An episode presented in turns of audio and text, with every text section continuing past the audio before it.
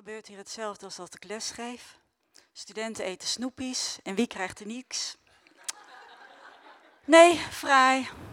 Alleen ja, jullie kan ik niet uh, plagen dan met dat, uh, dat ik nog je tentamen moet nakijken. Hè? Hm. Dat is jammer. Goed. Um, ja. Oké. Vandaag gaan we kijken naar de psalmen. En uh, de psalmen zijn woorden van mensen tot God of over God. Mensen hebben die woorden uitgesproken tot God in een gebed of in een lied. En doordat ze nu in de Bijbel staan, zijn het woorden van God geworden. Dus menselijke woorden, gewoon van mensen zoals wij, zijn woorden van God geworden. Ze maken nu onderdeel uit van zijn woord.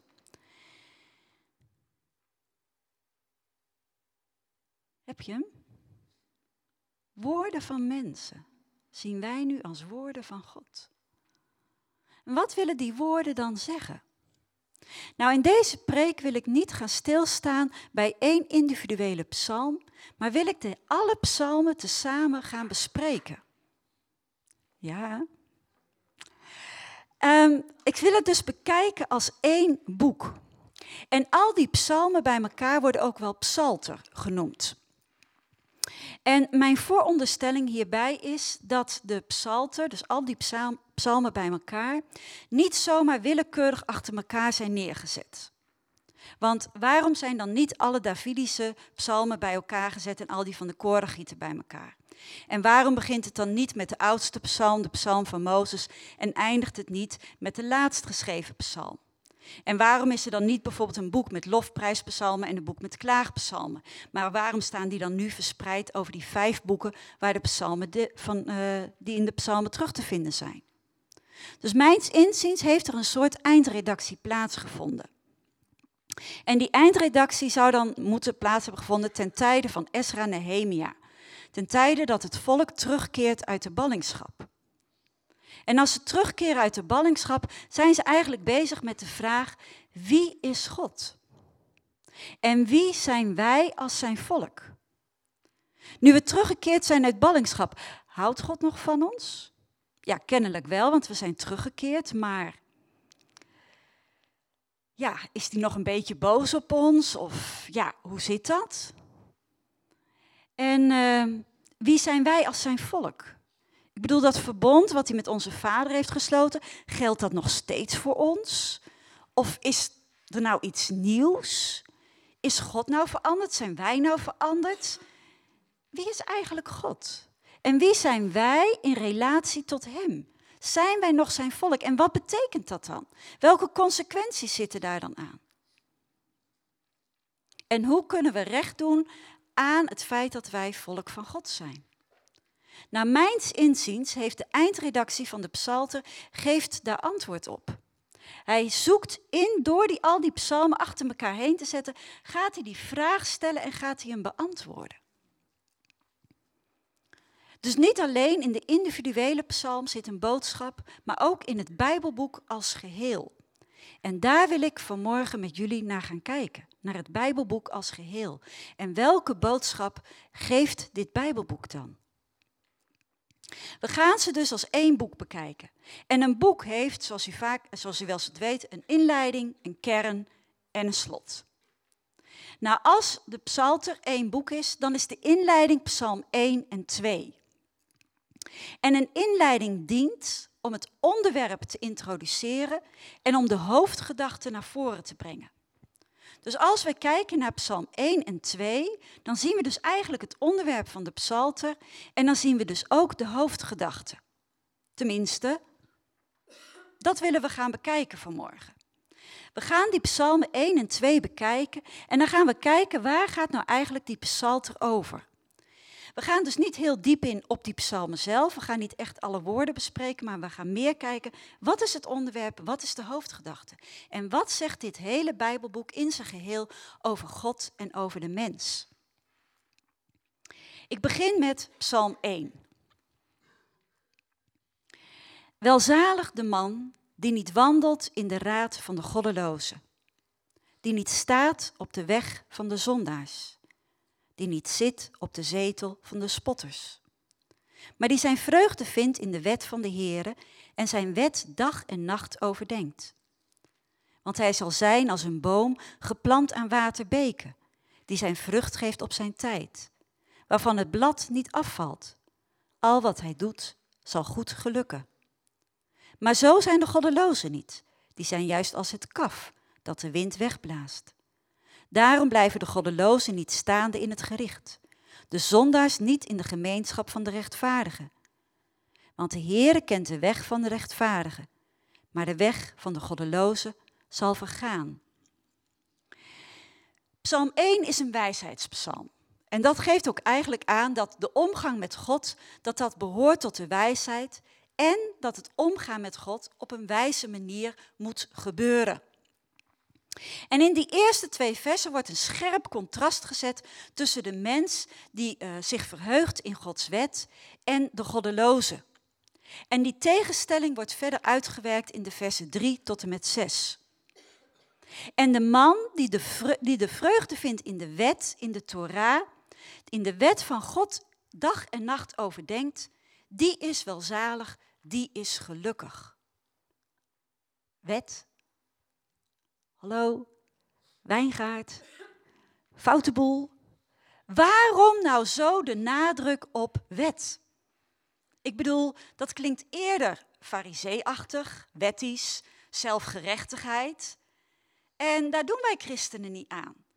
zoals Paulus zegt, wij zijn door geloof gerechtvaardigd en niet uit werken der wet. Dus waarom zo'n accent op de wet? Oh ja, Oude Testament natuurlijk. Ja, Oude Testament. En daarom moeten we hem ook zien door een Joodse bril. De herziende staatvertaling vertaalt het woordje het Torah met wet. Maar in de grondtekst staat Torah. En Torah kan voor een Jood heel veel dingen betekenen. Het kan gaan om één specifieke regel. Bijvoorbeeld als God uh, de Israëlieten uit Egypte leidt, dan geeft hij één wet met betrekking tot het Pascha, hoe het Pascha gevierd moet worden. Dat is een Torah voor hen. Het is een hele specifieke instru instructie met betrekking tot alleen dat hele kleine onderdeeltje van het Pascha. Maar Torah kan voor een Jood ook staan voor uh, de hele wetgeving die Mozes ontving bij de berg Sinaï. Dus voor de tien geboden en de nadere bepalingen. Maar over het algemeen verstaat een Jood onder Torah de eerste vijf boeken van onze Bijbel. De vijf boeken van Mozes. Genesis, Exodus, Leviticus, Numeri en Deuteronomium. En die noemt hij ook Torah. Dus als een Jood hoort Torah, denkt hij aan die vijf boeken. Maar wacht eens even. Genesis, staan daar wetten in? Ja, drie. Ja, dat zijn toch verhalen? Ja, 97 procent. Want we hebben ook nog geslachtsregisters erin. Nou, Exodus, dat zijn toch ook heel veel verhalen? Ja, klopt. Meer verhaal dan wet. Maar ja, oké, we kennen hem van de wetgeving van Mozes van Sinai. En Leviticus dan? Ja, dat zijn alleen goddelijke toespraken. 95% is God aan het woord. Is dat wet? Ja, dat weet ik niet. Daar gaan we nog een andere keer over praten dan. Nummerie. Ja, daar hebben we wel wat wetten, toch? Ja, maar is ook verhalen. En Deuteronomium is ook een en al verhaal. Dat is Mozes. Hè?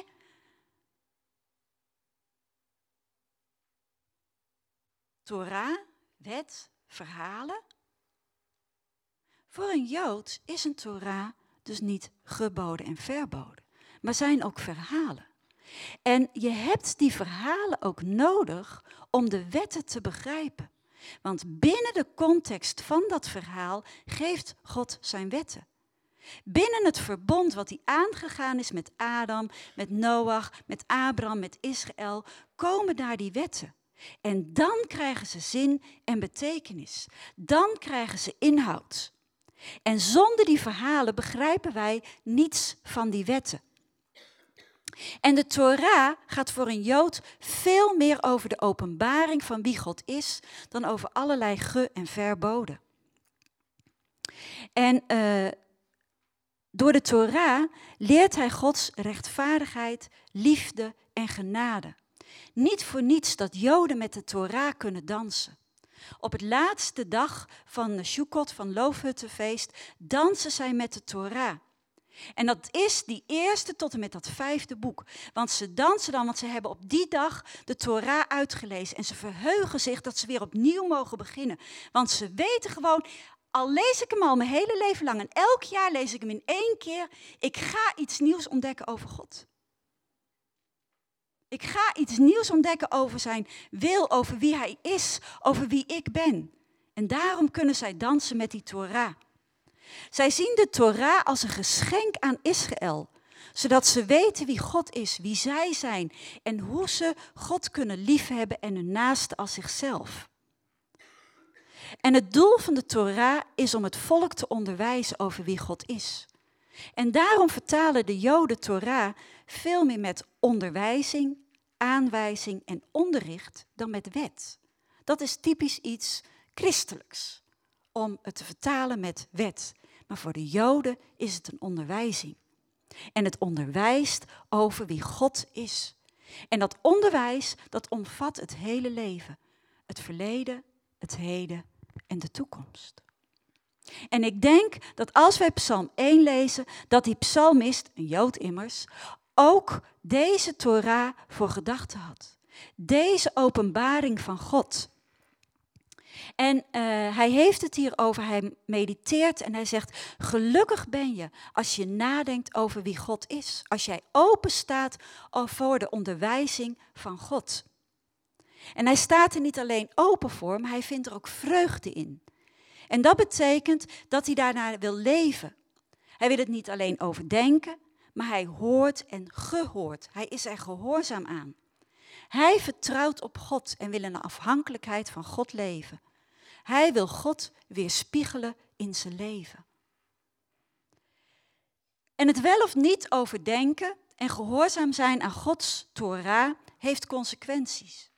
En de psalmist is daar heel duidelijk over. De rechtvaardig is gelukkig en de goddeloze zal vergaan in vers 6. Degene die openstaan voor Gods instructie, die zal leven vinden. En degene die zich toesluit voor Gods instructie, zal vergaan. Het is dus een kwestie van dood en leven. En opnieuw, ook in de structuur van vers 5 en 6, zien we dat er consequenties zitten aan de keuze die je maakt. In vers 5a gaat het over de goddeloze. In vers 5b en 6a over de rechtvaardigen. En het sluit weer af met de goddeloze. Dus de rechtvaardigen staan in het centrum. Daar draait het om. Zij zijn belangrijk. En de goddelozen die staan aan de periferie, aan de kant. En ook dat is dus, sta jij open voor Gods onderwijs? Dan sta je in het centrum. Daar draait het om. Dan ben je vol betekenis. Of ben je als de goddeloze en sta je aan de kant en betekenisloos? Tot slot laat de beeldspraak in vers 3 en 4 zien dat het wel of niet openstaan voor Gods onderwijzing consequenties heeft. Degene die openstaat voor Gods onderwijzing wordt gezien als een boom die geplant is aan een waterbeken. En degene die zich door God laat onderwijzen, heeft grond om op te staan. Een plek waar hij kan wortels schieten. En omdat hij op God vertrouwt, heeft hij een fundament. En hier haalt hij voedsel uit, zodat hij kan groeien en kan bloeien. En alles wat hij daardoor doet, zal daardoor gelukken. En gelukkig zijn en gelukkig, dat is dus niet een beloning, maar dat is eigenlijk dus veel meer het gevolg van het feit dat jij verbonden bent met het leven. Denk even aan eh, de tempel die Ezekiel beschrijft. Er is een tempel en uit die tempel komt water en dat wordt een beek en aan die beek staan bomen. En doordat die bomen aan die levende beek staan, waar dat levende water uitkomt, dragen ze vrucht. En zo uh, schetst ook deze psalmist het beeld. Gelukkig zijn en alles gelukken, dat betekent dat je vaste grond onder je voeten hebt. Dat je een vrede hebt gevonden die deze wereld niet kent. En doordat je open staat voor Gods onderricht en dus in afhankelijkheid van Hem leeft, dan zie je de wereld zoals God Hem ziet. En daardoor heb je ondanks al je ellende en al het verdriet hoop. Want je bent gegrondvest. Daardoor ben je gelukkig. Want je weet dat God, hoe ellendig misschien alles ook is, alles laat meewerken ten goede. En doordat jij je uh, overgeeft aan Gods onderwijzing, heb je de plaats van waaruit je de wereld kunt bewegen. Want doordat ik vaststa, kan ik bergen verzetten. Want ik ben zelf geworteld. In tegenstelling tot de goddeloze. Want in vers 4 wordt hij beschreven als kaf dat de wind wegwaait. Kaf kan nooit een berg verzetten, want dat wordt zelf weggeblazen. Maar die rechtvaardige, die kan bergen verzetten, omdat hij een vaste plaats heeft. En die goddeloze, die is dus als kaf. En dat komt omdat hij zich niet laat onderwijzen door God. Hij wil autonoom zijn. Dat wil gewoon zeggen, hij is zichzelf tot wet. Hij laat zich niet onderwijzen. Hij onderwijst zichzelf. En in dat opzicht is wat de goddeloze overkomt, dat hij vergaat, ook niet zozeer een straf, maar veel meer het gevolg van het feit dat hij zich heeft afgesneden van dat leven. Hij wil niet afhankelijk zijn. Hij wil geen hulp. Hij wil het zelf doen. Ze willen niet op een ander vertrouwen. Ze willen alles zelf onder controle houden. Oh, wacht even. Zelf onder controle houden. Dat kenmerkt dus een goddeloze. Niet afhankelijk willen zijn. Dat kenmerkt dus een goddeloze. Hmm. Hmm. Hmm. Wij hebben natuurlijk alle controle overgegeven. Hè?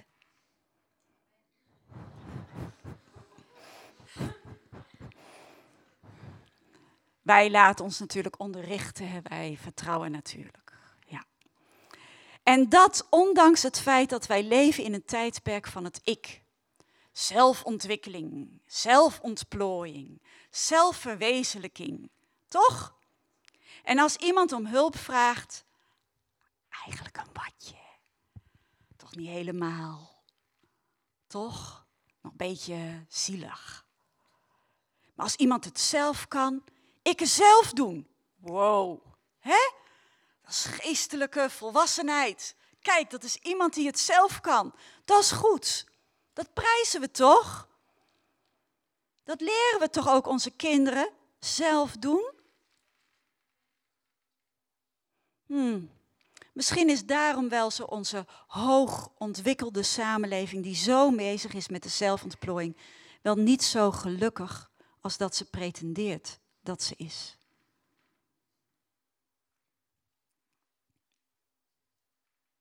De psalter. Alle psalmen bij elkaar. Die beginnen dus met erop te wijzen dat we ons moeten laten onderrichten door God. Dat we ons moeten toevertrouwen aan God en wat God over zichzelf heeft geopenbaard. Daar begint de psalte mee. Vertrouw je toe aan Gods onderricht. En dan Psalm 2, die samen met Psalm 1 de inleiding op de psalte vormt. Die introduceert dan het belangrijkste onderwijs wat wij kunnen leren over God. Namelijk dat God regeert. En dat is de basis waar al het andere onderwijs dan op gegrondvest is. Hij is koning. Hij regeert. Laten we Psalm 2 lezen. Waarom woeden de heidevolken en bedenken de volken wat zonder inhoud is? De koningen van de aarde stellen zich op en de vorsten spannen samen tegen de Heere en tegen zijn gezalfde. Laten wij hun banden verscheuren en hun touwen van ons werpen. Die in de hemel woont zal lachen, de Heere zal hen bespotten. Dan zal hij tot hen spreken in zijn toorn in zijn brandende toorn hun schrik aanjagen. Ik heb mijn koning toch gezalfd over Sion, mijn heilige berg. Ik zal het besluit bekendmaken. De Heere heeft tegen mij gezegd, u bent mijn zoon, ik heb u heden verwekt. Eis van mij en ik zal u de heidevolken als uw eigendom geven, de einde der aarde als uw bezit. U zult hen verpletteren met een ijzeren scepter, u zult hen in stukken slaan als aardewerk. Nu dan, koningen, handel verstandig. Laat u onderwijzen, rechters van de aarde. Dient de Heere met vrezen. Verheug u met huiver. Kus de zoon, opdat hij niet toornig wordt en u onderweg omkomt. Wanneer zijn toorn slechts even ontbrandt. Welzalig alle die tot hem de toevlucht nemen. In tegenstelling tot Psalm 1, die begon met welzalig gelukkig, eindigt Psalm 2 ermee. Ze zitten dus heel mooi in hetzelfde gebied. En in Psalm 2 zijn alle gelukkig die tot de zoon hun toevlucht nemen. En dat zijn de mensen die niet, zoals in uh, eh, 2 vers 1 wordt gezegd, die bedenken wat zonder inhoud is. Dat bedenken wat zonder inhoud is, dat woord bedenken zijn we ook al tegengekomen in Psalm 1. Daar ging het over overdenken van Gods woord. Het is precies hetzelfde Hebreeuwse woord. En zo laat eigenlijk de psalter zien van, ja, wie ben jij? Denk jij na over Gods woord? Of ben jij een bedenker van inhoudloze dingen? Waar richt jij je gedachten op? Op Gods onderricht, op wie Hij is, of op inhoudloze dingen? En zo wordt eigenlijk opnieuw daar een tegenstelling gezet. En zulk inhoudloos denken, dat karakteriseert de heidevolken. En dat leidt tot hun ondergang. Zij zullen vergaan. En zo zien we dus eigenlijk dat die heidevolken die zinloze dingen bedenken, hetzelfde lot ondergaan als de goddelozen uit Psalm 1. Ze vergaan. Ze hebben dezelfde bestemming. En of het nu gaat om groepen, zoals in Psalm 2, hè, volken, koningen, vorsten, of om het individu, zoals in Psalm 1, de goddeloze vergaat. Maar degene die uh, bezig is met Gods wet, die bezig is met de openbaring van God, die zal leven. En waarom is dat nou? Waarom nou vergaat die goddeloze? En waarom zal die andere leven? Heel simpel, zegt Psalm 2. Omdat God regeert. Woeden die heidevolken? God regeert. Spannen de koning en de vorsten samen tegen God? God regeert. Eigenlijk zegt Psalm 2, wie is er nou soeverein? Wie heeft het nou voor het zeggen? En wie wil jij vertrouwen? Stel jij je vertrouwen op de volken? Op je carrière, op je geld, op je vrienden, op. Of stel jij vertrouwen op God? Aan wie onderwerp jij je? Kus jij de zoon? Met andere woorden, onderwerp jij je aan de zoon? Of blijf je autonoom? Ben jij jezelf tot wet? Wie ga jij dienen? En zo laat dus eigenlijk Psalm 2 hetzelfde zien, een stuk als Psalm 1. En terug naar het begin. Als we dus de Psalmen 1 en 2 zien als een inleiding op de psalter, als we ze beschouwen als de woorden die dienen om het onderwerp van de psalter naar voren te brengen en om de hoofdgedachte te verwoorden, dan laten ze zien dat psalter inderdaad antwoord geeft op de vraag wie is God en wie is de mens. Wie is God? God regeert. De Heer regeert. En dan in dat lied zing je dan. De Heer regeert. Dat laat de psalter zien. Hij alleen is koning. En verder laat de psalter zien dat de mens een keuze heeft. De psalmen houden ons twee wegen voor. We kunnen kiezen om de zoon om ons aan de zoon te onderwerpen, om de zoon te kussen, om te vertrouwen op God. En we kunnen dat verwerpen. We kunnen ervoor kiezen om rechtvaardig te zijn. Om te erkennen dat God regeert, dat alleen Hij koning is. En om ons te onderwerpen aan zijn onderricht. Dan zijn we rechtvaardig. En de rechtvaardigen zullen in de rest van de psalter, zullen ze God loven, ze zullen hem prijzen, ze zullen klagen, ze zullen danken. Maar ze zullen ook woorden roepen van wraak en smeken. En in dat alles zijn ze gelukkig. En waarom?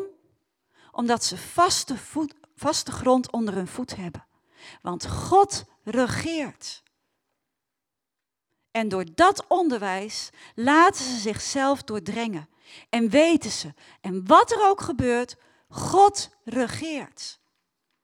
En daar vul ik me mee. Daar mediteer ik op, dag en nacht.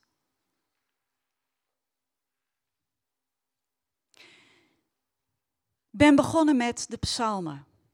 Waren woorden van mensen zoals u en ik. Mensen die een lied in hun hart hadden. Ja, dat zal dan bij mij niet zo zijn, maar goed. Een gebed in hun hart hadden en dat naar God baden. Het zijn menselijke woorden. En die woorden zijn Gods woorden geworden. Doordat ze in de Bijbel zijn opgenomen. De Bijbel vertelt Gods verhaal. Het gaat helemaal niet om David of om, om Paulus of om wie dan ook.